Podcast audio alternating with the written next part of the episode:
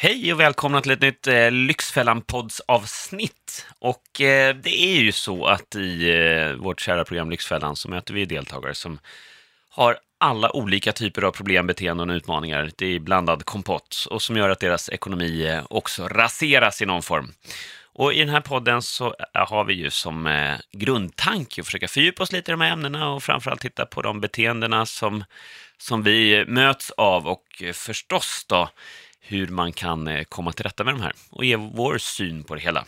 Och idag ska vi prata om förnekelse. Och jag har med mig ingen mindre än Frida Bojsen mm. idag. Absolut, ciao. Jag tänker på låten Denial, eller hur? Visst är den grym? Ja. Denial. Denial is love to all alone.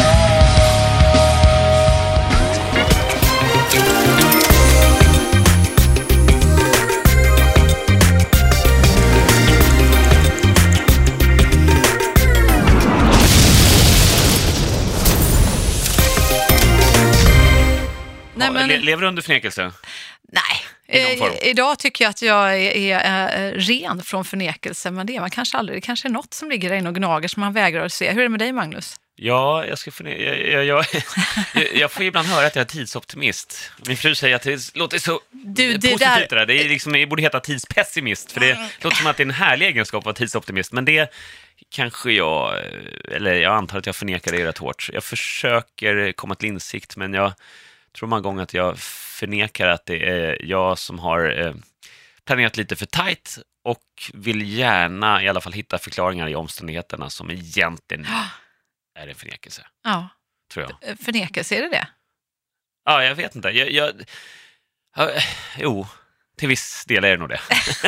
Jag förnekar att det är mitt eget fel. Mm, kanske precis, mer inför precis. mig själv, eller jag vet inte, kanske mot andra också. Men, mm. men det där är något som jag jobbar på. Mm. Jag tror, jag räknar aldrig med att det händer oförutsedda saker, utan där, ja, men jag kör lite på en kvart, eller där hinner jag på tjugo minuter. Ja, ja. Och har jag en halvtimme så då hinner jag göra någonting till emellan, så att mm. det kan vara någon slags förnekelse. Men ja, känner jag det där, man kan bli bättre. Ja, men alltså, har du någon ja. förnekelse som du liksom känner dig, om jag ska som dra du förnekar? Mitt, mitt livs värsta förnekelse, det var nog ändå, alltså du vet ju att jag är ju egentligen en runaway bride. Aha. Det blir man inte utan att vara en, en förnekare. Vadå, har du sprungit har du sprungit från ett bröllop på riktigt? Ja, jag sprang ifrån mitt eget bröllop. Skämtar du? Nej. hundra gäster, nej, hundra gäster bjudna. Eh, hela bröllopet superklart. Eh, vi hade varit ihop i jätte, jättemånga år och skulle gifta oss. Och, och, ja. och det här är ett ex? Är eh, ja, jag, jag sprang iväg från bröllopet så att säga. Så Aha, att, eh, kom aldrig tillbaka. Nej, och det här var då alltså... Eh, det hela började på min möhipp egentligen, när liksom den här förnekelsen inte funkar längre. Eh, mina tjejer har dragit ihop en, en möhippa eh, och, och, och så, ni vet, på den här fantastiska möhippan så säger jag till mina kompisar, men när insåg du att han var mannen i ditt liv? Och då var problemet att i just den sekunden så insåg jag att det var inte han som jag tänkte på längre, utan det var en annan snubbe. Ah, så, och, och då insåg jag att... Det... När insåg du det? Bara, det har jag aldrig insett. Var det, Nej, men liksom, jag hade, liksom, det var då det blev riktigt klart för mig. Och det var ju liksom bara några dagar kvar till bröllopet. Och då, i den stunden, så, då, då tog jag upp min mobiltelefon och då messade jag han den där snubben som jag tänkte på att du, mm. jag älskar dig. Och han trodde ju att det var ett skämt, för han visste att jag skulle på möhippa den där dagen. Det här är, det här är eh, som en, en Hollywoodfilm. Ja, men verkligen helt sjukt. Eh, och sen i alla fall så träffas vi då någon dag senare, jag och den där snubben som jag då tänker på när jag får den där frågan. Och, och så, ja, jag ärlig lägger mitt hjärta på bordet och bara säger så här att alltså, nej, jag har insett att jag, jag, det är ju dig jag vill leva med, det är ju helt sjukt. Och det här är två dagar innan bröllopet. Och han bara, men herregud Frida, det här är säkert någon passion, det, det går nog över, går du hem och gift dig? Jag bara, jag vill inte. Och det här var i Göteborg och jag var ganska profilerad krönikör vid den där tiden, så att eh, min snubbe då som jag skulle gifta mig med, han, hans mamma hade kommit hem med världens största bröllopsklänning. Den tog upp typ hela X tvåtusen-tåget från, från Stockholm. Hon var sådär mm, scenograf och kostymör och hade helt tagit över den där bröllopsklänningen. Jag hade ingen kontroll över den längre. Så hon var hemma med bröllopsklänningen och han, min, min fästman då, undrade ju vad fasen var jag. Och jag svarade inte, för jag ville liksom bara ta tag i den här situationen. Eh, lite sent om sidan kan man ju säga. Han ringde då runt till diverse krogar i Göteborg, för jag var också så här nöjesprofil och sådär. Så, mm. ja, så till slut kommer det en, en bartender fram till mig och bara säger, Frida, jag tror det är din snubbe som söker dig. Och så har han ringt krogen då. Och så, ja, sen Frida, var är du? Kom hem, liksom. Och det här var typ två dagar innan? Eh, ja, två dagar innan, ja, precis. Eh, så då byter vi krog, går och sätter oss på en Kina-krog som jag aldrig har varit på hela mitt liv. fortsätta den här diskussionen och han bara, men herregud, så här, går du hem? Det är klart jag känner någonting också, det är någon passion liksom, men, men det går nog över. Jag bara, den går inte över. Hur som helst, vi fortsätter diskussionen, står där mitt i natten till slut när alla krogar har stängt uppe i Majorna i Göteborg bakom ett träd. Och då händer det helt otroliga att han som jag ska gifta mig med och hans mamma kommer gåendes på samma gata mitt i natten. Och där står jag bakom ett träd med en annan snubbe. Det är helt sjukt. Man bara tänker så här, det här händer ju liksom inte. Men där, där, kom, ja, ja, där kommer de gåendes. Och, och, och jag står och håller båda våra mobiler, den här snubben och, och, och min mobil. Och de ser likadana ut. Så jag bara sträcker över en av mobilerna till honom och, och, och, och så håller jag en. Och så, och så kommer han fram, den här snubben som jag ska gifta mig med. Och bara säger, men Frida, vad i helvete håller du på med? Och hade de sett er två då? Eller så då stod bara du där vid träd? Nej, vi stod eller, där liksom, båda två. Det liksom, båda liksom, två ja, det ja. var ju liksom ingenstans att springa. Nej. Det var bara ett träd på en gata. Liksom, ja, så där stod okay. vi liksom. Ja. Med, med, med fingrarna i syltburken kan man ju säga. Eh, och, eh, och du kan ju tänka den här mammans blick på mig. Alltså, du är ju själv förälder, Magnus. Alltså, tänk dig själv, din ah, blivande svärdotter alltså. Står där med en annan snubbe och, och det, det är den här din son ska gifta dig med. Alltså, jag drömde mardröm om den blicken i flera år kan jag säga. Och jag förstår ja, henne så.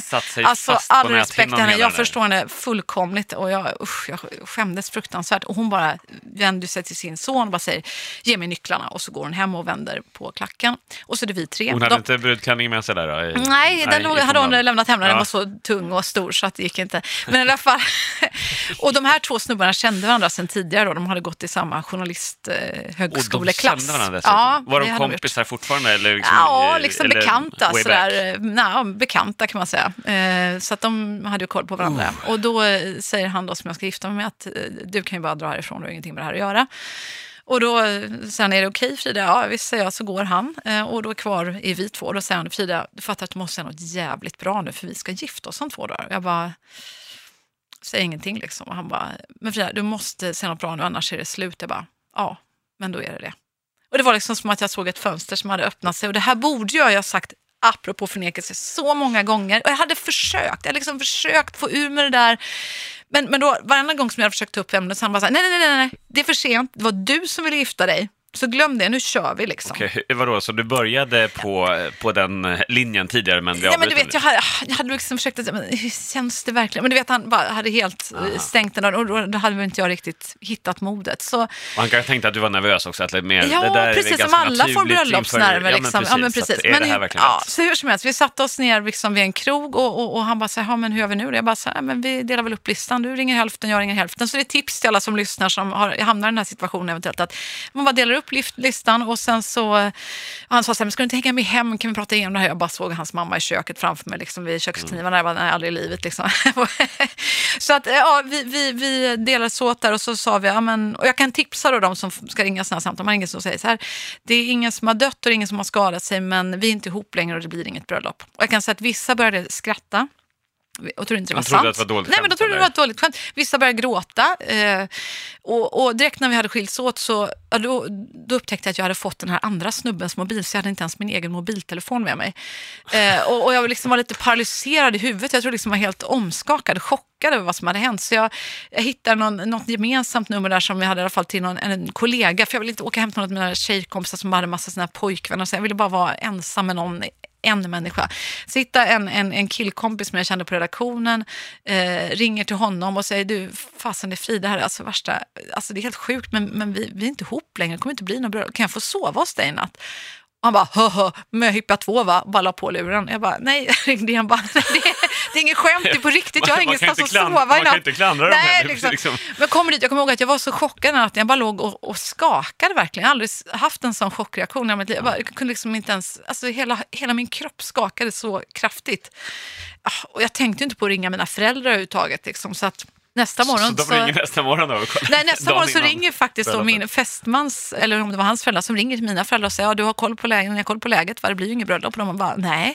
Och men var det Frida? Och de försöker ringa med den där telefonen, då har jag den där andra snubben och han vågar inte direkt svara när det står mamma och pappa där på luren. Ja, så det var lite tumultartat men ja, det blev ju inget bröllop och eh, men jag kan säga att han är snubben bakom trädet, det är ju mannen som jag är gift med idag. Ja. Och vi det är har tur ju... det, så det blir liksom berättigar det här ja, precis. Storyn på något så sätt. Vi har ju numera två barn då, en, en tretton-årig tjej och en tio-årig kille. Och eh, jag känner faktiskt varje dag att jag är väldigt, väldigt tacksam att jag fattar det här beslutet väldigt, väldigt sent. Det är ingenting ja. jag rekommenderar att fatta ett sånt eh, stort beslut i livet så sent. Men ah, i alla fall väldigt glad att till slut den där förnekelsen att ah, men det, det kommer nog gå över, eller det är nog bra, eller... Att man ändå vågade till slut, fastän det var i sista sekunden, backa ur. Men det kanske också är lite så att man har en deadline. För någonstans så blir det väldigt, väldigt definitivt. Mm. På, både rent juridiskt och, och, och etiskt, moraliskt. På alla oh, möjliga visar när man faktiskt eh, gifter sig ju. Ja, verkligen. Så, så det är ju någon slags tydlig deadline att nu måste det här, nu den här relationen liksom på, på sin spets, spets absolut. Prövas liksom den. Åh, oh, oh, gud. Ja, ja, det var, det var skitjobbigt. Och som sagt, då, jag tror min mamma hon, hon förlät mig nog aldrig för det där, för hon tyckte det var så fruktansvärt jobbigt. Du vet, folk kring så här ropade grattis till mig på gator typ hela sommaren och... och ja. Och till henne med. Och våra pappor träffades för första gången mellan Stockholm och Göteborg på en motorväg. De hade aldrig träffats trots att vi har varit ihop så länge. Och så skulle de, vi hade köpt så sjukt mycket sprit och vin och alkohol till den här festen som vi skulle ha till alla de här hundra personerna. Ja. Och så kom vi överens om att vi skulle dela på alkoholen. Istället för att de bara swishade hälften av beloppet. Så, det... så då körde min pappa upp från liksom västkusten upp till sådär. Och så träffades de någonstans halvvägs. Och så här, ja. Typ såhär Linköping. Ja, det är du, ja, pappa, där, ja, ja. Ja, du är med. Ja, jävla ungar. Ja, absolut. Och så lyfter de över halva liksom, bagageluckan med alkohol och så. De tog inte en kväll där och snackade igen hela och började tömma lagret, eller? Nej. Jag tror inte det. Nej, men, det var... men, uh, udda. Ja, det var men så som, kan som det gå slags... med förnekelse helt klart. Att det, det kan bli väldigt krångligt i onödan. Ja, det var någon slags pre-divorce där, att helt ja. enkelt, det, ni delar upp hälften, innan hälften var, precis. Men innan ni hade gift er. Men, men det sjuka är att eh, på en Bonnierfest som heter Bonnier eh, Grove, som är en jätte, jättestor konferens som hålls varje år som en internationell råkelse av mediemänniskor från hela jordklotet. Så ett år så var temat mod. Ja. Och då sk- skulle man formulera typ på fem ord eller sånt där, vad, vad betyder mod för dig? Och då skrev jag, I'm a runaway bride, need I say more? Och då hörde han som var konferensledare av sig till mig och sa, du, vad fasen, runaway bride? Kan du berätta vad då? Och så, och så, ja, och sen kan du berätta det där på engelska typ, din story jättekort bara, eh, för den här församlingen, det är ju bara ett par hundra liksom. Ja. Eh, så jag bara, kan vi göra? Och det sjuka var att efter det, så jag lovar, under de här två dagars konferensen så kom det fram säkert fjorton pers och sa till mig, exakt det har jag varit med om också. Men jag gifte mig. Så okay. Alla ni som är gifta där ute. Okej, okay, så de har varit med om samma, samma dilemma fast de valde att, att fullfölja ja. planen. Och väldigt många som sa att vi skilde oss efter två månader eller vi skilde oss efter några veckor eller vi skilde ja, oss efter ett halvår. Eller. Så ja. det är vanligare vad man tror det där. Men, men hur länge tror du att du levde i förnekelse då? För det kanske du inte har koll på heller riktigt. Då. Ja, nej, men det var nog, det var nog ett par månader sådär som jag borde ha känt att nej, men det här, det här, det är inte, det här det här som, är nej. inte rätt längre liksom. Nej. Så, så var det. Men, men hur mycket var omvärldens förväntningar? För jag tänker de här oh, Lyxfällan-deltagarna vi stöter på med som förnekar sitt beteende oh. så har ju de... Ja, mycket blir det ju att de liksom bygger upp en, en fasad eller en mur gentemot omvärlden och säger, men allt är bra, det är inga problem och inga konstigheter fast och så lever i förnekelse mm. utåt sett, men eh, till slut kanske det också vänder sig inåt så man förnekar till och med för sig själv att man har mm. det här problemet då. Ja, men jag tror det är något eller har de tankarna? Jätteviktigt på spåren där, alltså just omgivningens förväntningar och förväntningarna på sig själv, ja. tror jag också. Jag pratade nämligen med en kronofogdeinspektör när vi var i Almedalen faktiskt gjorde en Lyxfällan livesändning. Och hon sa just att det, det, det hon trodde var det absolut vanligaste var förväntningarna på sig själv. Mm. Att det var det som strulade till att man hamnar i Lyxfällan överhuvudtaget. Att man förnekar problemen för att man inte orkar inse vilken sits man själv har satt sig i. Nej, och det, det ser vi ju var och varannan vecka. Jag tänker mm. alla de här deltagarna som vägrar öppna kuverten. Ah. Eller egentligen... Alla vet, ju, ja, men all, ja, men alla vet ju förnuftsmässigt att de borde öppna och kolla hur det ligger till. Mm. Får man brev från Kronofogden så vet man att det är ingen, det är ingen mysig brevkompis. Liksom, och det, och det kanske med. inte är ett brev man borde ställa sig i fönstret och tänka det kan jag ju öppna om några veckor. Nej men precis, det är säkert inget brådskande utan liksom någonstans faller det på sin egen orimlighet. Att får man brev från Kronofogden så borde man öppna det och ta tag i det på en gång och ringa och så vidare. Men jag tror, jag tror att det ligger något mänskligt flyktbeteende i det där uppenbarligen för det är väldigt, väldigt vanligt det här nu att mm. man lever i förnekelse. Och jag tror ju att det baserar sig att man öppnar man det och ser exakt hur illa det är läget och får järnkoll på läget, då måste man ta ett aktivt beslut för att inte ta tag i det. Men däremot så länge man inte vet och lever i någon slags eh, vad ska jag säga, o, eh, okunnig förnekelse, mm. att jag har ingen aning om hur det ser ut, då är det mycket lättare att bara köra på som vanligt. Ja, det är säkert illa, jag vet att jag borde ta tag i det, mm. men ja, inte idag. Ja, men precis. Nej, men exakt, jag tror verkligen att, för om man då har det svart på vitt att nu har du en anmärkning hos Kronofogden, ja, men då vet man ju det. Och det kanske inte alls stämmer överens med den bild man har, har tänkt om sig själv, våga berätta det för andra. Om man får en rak fråga, ska man våga erkänna? Alltså, ja. Det är fruktansvärt många människor som finns hos Kronofogden. Det är ju alltså vår tjugonde svensk. Ja, det, så det är, ju, det är ju jättevanligt. Ja. Men, men aldrig har man ju någon våga prata om det. Nej. Så det är nog väldigt, väldigt många som lever i en skam. En total skam, ja. Mm. Kanske ska säga det också, vet att Kronofogden brukar vara noga med det. Det är ju inte där eh, betalningsanmärkningen uppstår, utan det är hos upplysningsföretagen. Mm, precis. Men, men att det finns ett, ett utslag i alla fall där hos Kronofogden. Ja, verkligen. Ja, men så, jag tror också det, det finns nog mycket, mycket skam i det där också, att man... Ja, men det är väl något, jag, vet, jag vet, vi hade en deltagare för många år sedan som hade ett, eh, ännu mer liksom tagit det där ett steg vidare. Han bodde i hus och eh, han fick kronofogdekuvert och jobbiga kuvert från inkassobolag och så vidare. Då var det inte bara det att han inte öppnade dem, utan han, eh, han öppnade dem inte förstås då. Men han slängde dem i soporna och bar ut soporna, så soppåsen, mm. tömde soppåsen, la ut där ute på, vet du, soptunnan ute på tomten. Alltså oöppnade? Oöppnade, för då kunde han släppa det liksom, då var problemet ur världen. Så länge de låg inne i huset så hade liksom låg de gnagde i huvudet. Liksom, ja, lite tandverk sådär. Då var det lite sådär sten i skon. Så att eh, jag tycker det, det är någonstans lite nästan eh, tragikomiskt det där ju. Att, ja. ja, men då är det ut ur huset. Då, då, då har jag inga problem med det. Då kan jag släppa det. Ja, gud. Och sen, ja. ja, det var ju inte riktigt rätt. Men, men, men en intressant lösning. Jag tänker annars så brukar man ju ofta prata om när, när man släpper ut trollen i ljuset så, så blir de inte så läskiga. Nej. Och, och någonstans så är, är ju det också sant. Jag, jag tycker, vi har ju också varit med om deltagare, inte minst den här säsongen, som har, har en bild av att man har fruktansvärt dålig ekonomi. Man har noll koll på ekonomi, har jättedåligt självförtroende när det kommer till ekonomiska frågor. Och bara så panik när man ser de där kuverten, inte vågar öppna dem. Nej. Men i själva verket är det inte så illa som man tror. Nej, nu tänker Madame Heinz. Då tänker jag Madame Heinz. Ja, äh, verkligen ett äh, avsnitt jag kan rekommendera om ni inte har sett det. För det är äh, fantastiskt spännande. När ordet transaktion får en... Transaktion från en annan betydelse. Ja. ja. Transaktion, nej, vad mycket ja, där, men, där, men han är, det bor en göteborgare dig, Magnus. Ja, det gör ju det. Säga. Född i fel stad. Ja.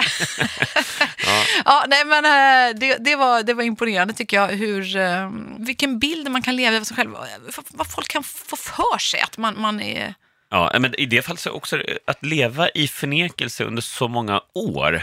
Alltså det, det är ju sånt... Eh, slöseri med, med huvudbry. Mm. Att gå i så många år och vara orolig för någonting som faktiskt inte är korrekt, som mm. inte är sant. Mm. Och det känns så otroligt onödigt. Tänk vad mycket negativa tankar och, och vad jobbigt han har haft det under så många år, helt i onödan. Och det känns så här, men herregud, öppna kuverten, hur svårt kan det vara? Skaffa det, liksom, ja. Skaffa det koll på läget så slipper du fundera. Men, men i, i hans fall var det att han var orolig för att det var så mycket så att det här går inte att reparera. Och då är det bättre att faktiskt inte veta det. Ja. Då kan han gå in i någon slags tanke om att men, det här kommer lösa sig på något mm. sätt. Men om han öppnar kuvertet och får se exakt hur det ligger till, då var han ju rädd för att eh, det är kört.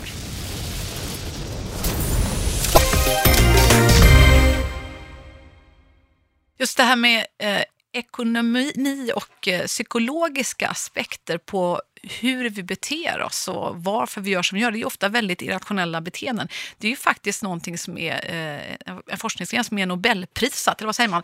Eh, Richard H. Taylor fick ju Nobelpriset tjugo fjorton, om jag inte missminner mig. Han är då professor i beteendeekonomi mm. på universitetet eh, i Chicago. Och han, han belönades för den här eh, forskningen om nudging. Det vill säga att om man, om man liksom knör på någon, om man pratar lite göteborgska, och liksom puttar på någon och påminner om om eh, varför man bör fatta bra beslut, så ökar sannolikheten för att man verkligen ska fatta vettiga beslut. Mm. Men just, alltså, för det är ju så enormt avgörande för om man har en bra ekonomi, oavsett om det är för ett företag eller för en privatperson. Alltså ens psykologiska mönster, hur mycket det betyder. Mm. Alltså också egentligen för nationer. Så ja. Det är ett väldigt intressant forskningsområde som ju nu, de senaste åren, har verkligen börjat ta stora kliv, för man inser hur otroligt viktigt det är. Ja, men verkligen. Och där tror jag också det handlar mycket om just i förnekelse att eh, ja, men en del personer känner att men det här är egentligen inte jag. Mm. Alltså att man lever någon slags parallellt liv egentligen, eller, eller mentalt. Jag är inte en sån person som sitter hos Kronofogden. Fast då gör de det, så får de hem kuvert från Kronofogden, mm. men de identifierar sig inte med det. Ungefär som en del personer kan tänka, men jag är, jag är en eh, träningsperson, fast har de inte tränat på två år. Mm. Fast de ser sig fortfarande som en träningsperson, alltså lever i någon slags, någon slags förnekelse liksom. Där också. Ja. Och likadant här, men jag är, jag är en person som ändå inte skulle släppas så långt som till Kronofogden. Och när det väl då är en realitet så förnekar man det. Mm. Genom att inte ta upp det, då har det liksom inte hänt. Nej, man blundar för sanningen. Ja, det är säkert något fel, men jag tar, jag tar tag i det sen. Man blundar för sanningen, ja, precis. Man men, vågar inte se sig själv i spegeln med, med sina... Brister och, brister och sina ja. fördelar också förstås, men att... Men vad, det, vad, alltså, ja. vad beror det på egentligen? För det, det är ju... Det, det finns ju ingen riktig logik i det egentligen. Nej. För någonstans så förnuftsmässigt så vet de flesta personer att okej, okay, det här, alltså tvättar jag inte rent såret nu så kommer det bli infekterat och kommer bli mycket värre sen. Mm. Förr eller senare så måste jag ta tag i det här såret och tvätta, göra det rent. Men gör jag det nu så är det lite kort, snabbt och så läker det. Och jag gör om tre veckor så kommer det varigt och, och läskigt och kommer göra mycket ondare och ta längre tid. Så vad är det då för, alltså vad är det rent logiska i att fortsätta förneka det här? Kan man ju ja, sig. Magnus, alltså det, det är ju en fråga vi har ställt oss igen, väldigt många gånger. Liksom, nej, det, är helt, det, det, det är ju verkligen totalt irrationellt. Och vi har säkert ja. alla varit med om det någon gång. Jag menar, jag tänker på, på min disk hemma. Herregud, det är ju precis samma sak. Där står den, hade man bara diskat av de där två, tre glasen eh, direkt, då hade det inte sett äckligt ut. Men ibland ja. kan jag avslöja, ja men då är det klart att det blir stora högar och disk även hemma hos mig. Och det, mm. då blir det ju ännu tråkigare att ta tag i. Ja. Vad är det med oss? Varför tar vi inte tag i det direkt? Ja. Det är helt sjukt. Ja, det är konstigt. Men det, det är ju också fascinerande med de här samtalen. Så ibland kan det vara sånt... Det hamnar jag ofta i mm. själv också. Ibland kan det vara ett sådant här enkelt samtal som egentligen, men som inte är tids... har ingen tidspress. Det finns liksom, det gör inget om du ringer i imorgon. Det kan vara boka... Mm. Ja, men så här klassiskt, man får ett presentkort på någonting och sen ska du boka något som till och med är bara roligt och härligt. Men det ska så, bli av. Ja, så ska det bli av. Och det gör inget sånt som inte... Ja, men det, det gäller i två år. Så jag kan ja. ringa om, eh, om en dag, om en vecka eller om en månad och det, det spelar ingen roll. Nej. Och då är det plötsligt väldigt svårt. Eller vad som helst, boka tandläkarbesök. Ja, det är ju sjukt tråkigt. Ja, men det är sjukt tråkigt. Du kan göra det på nätet. Du, du, du kan göra det på trettio sekunder. Men vad är, vad är grejen med att plötsligt så, efter en vecka så har du fortfarande inte bokat det där. Så går just det, jag måste boka den där tiden hos tandläkaren. Ja. Jag, jag vet inte, men, men om vi ska koncentrera oss på vad både du och jag brukar vara ganska bra på, så är det ju att hitta lösningar och, och bryta mönster för människor som, ja, som är lite grann som du och jag också. Herregud, vem är, ja. det är inte så att vi är oförblivbara på något vis. Nej, men som kanske le- lever i ännu, några nivåer till av ja, förnekelse. Ja, när man har låtit det gå ännu längre så, så djupt att man kanske sitter där med ett skuldberg som har vuxit till en halv miljon kronor, då är man ju på en annan nivå av... Trots allt. Ja, elände ja, så att säga. Ja. Men, men att... Ja, men det finns ju massor av olika strategier. Vi kanske ska gå igenom våra bästa tips. Ja. Några av dem. Jag tänker, ett tips det är ju verkligen att skriva upp det. Alltså det här kan låta så basics att folk sitter och skrattar här nu. Men alltså skriva upp det. Om man ska göra allting från att eh, betala räkningar varje vecka eller månad eller vad det nu är man behöver betala. Få de där samtalen och bli ringda. Alltså bara skriv upp det. Det finns en enorm tillfredsställelse av att bocka av, stryka av. Man känner sig duktig. Man får en belöning. Ja. Så bara i att man känner sig duktig. Så det tycker jag är ett enkelt, ja, det är ett men tips. Superbra tips. Rakt av, precis. Lista ner det så att det blir konkret. För då mm. plötsligt så har man definierat det mentalt, så händer det ju någonting. Ja. Sen nummer två tycker jag är att verkligen eh, fundera, så dissekera ditt eget beteende. Mm. Så man gjorde man gick biologin i skolan, man fick eh, ja, men någon liten skalbagge som man skulle ta isär för att kolla hur anatomin fungerade. Mm. Men alltså någonstans, det skrev, vad är det som gör att jag förnekar det här? Varför gör jag det? Vad är det för liksom, faktorer? Att börja liksom verkligen pilla, gräva i sitt, i sitt beteende helt enkelt. Ja. Och jag tror att det kan man inte... Vad är det som är, varför gör jag det här? Vad är det värsta som kan hända? Mm. Vad är det bästa som kan hända? Så vad är jag egentligen rädd för? Varför gör jag inte det här? Mm. För det är också en enorm tillfredsställelse av att faktiskt ha tagit sånt som du har gått och dragit på länge eller förnekat länge. Så ju längre du har förnekat det, ju större blir tillfredsställelsen när du faktiskt tar dig i kragen och tar tag i det. Och det är ju ofta, det ska vi komma ihåg, det är ju just att bryta ett mönster som är det jobbiga, det vet vi ju alla. Alltså att ta det första steget över tröskeln till gymmet som man inte orkar gå till på ett halvår, det är ju det som är det jobbiga. Andra gånger är det ju hur lätt som helst, det är ja. ingenting. Och sen tycker jag våga prata om det. Det är ju egentligen det du är inne på också lite grann när du säger att analysera sig själv. Och det är ofta lätt, tycker jag, lättare att prata eller komma någon vart om man vågar bolla och öppna upp sig själv med en människa man känner förtroende för. Och herregud, alla har brister. Ibland så är vi så himla rädda, tror jag, för att inte vara perfekta. Men herregud, jag har inte träffat i alla fall en enda människa än så länge som inte är perfekt. Alltså ingen är perfekt. Ja. Det, det var bara att erkänna. Eller du menar, du har inte träffat någon som är perfekt? Nej, just det, ja, precis, ja, tvärtom. Precis. Ja. Annars undrar jag vilka du har träffat. Ja, jag bara tror du har dig, Magnus. Nej, precis. Jag har aldrig träffat en perfekt människa i alla fall. Och, och jag tror att vad, vad vi glömmer bort det är... Ja, precis. Ja. Alltså, jag fel nu igen. Nej, jag var så att det gick i tempus. Du pratar om imperfekt. Ja, du börjar prata om imperfekt och perfekt och plus perfekt. Jag ska stänga, ja, jag ska stänga med Göteborgsådra. Ja, vi går vidare.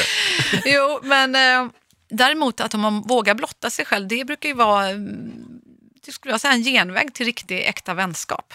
Ja. Det är ju då man kommer någon vart, om man vågar blotta att man inte är perfekt. Och där är också fascinerande, tycker jag, var, många gånger, det finns ju också eh, undersökningar som visar att vi, alltså av alla de sakerna som de flesta människor går och oroar sig för, så är det väldigt, väldigt lite som faktiskt inträffar. Mm. Med andra ord finns det, alltså finns det ingen riktig logik i att lägga så mycket tid och kraft och energi på att oroa sig för saker som aldrig kommer inträffa. Nej, men exakt. Egentligen. Ja. Och det är likadant här. Alltså, många gånger så eh, lever folk i ekonomisk förnekelse. Åh, oh, som våra Lyxfällan-deltagare mm. som säger att ja, men när jag går ut med det här så är jag rädd för att jag kommer tappa mina kompisar och grannarna kommer vända ryggen till och...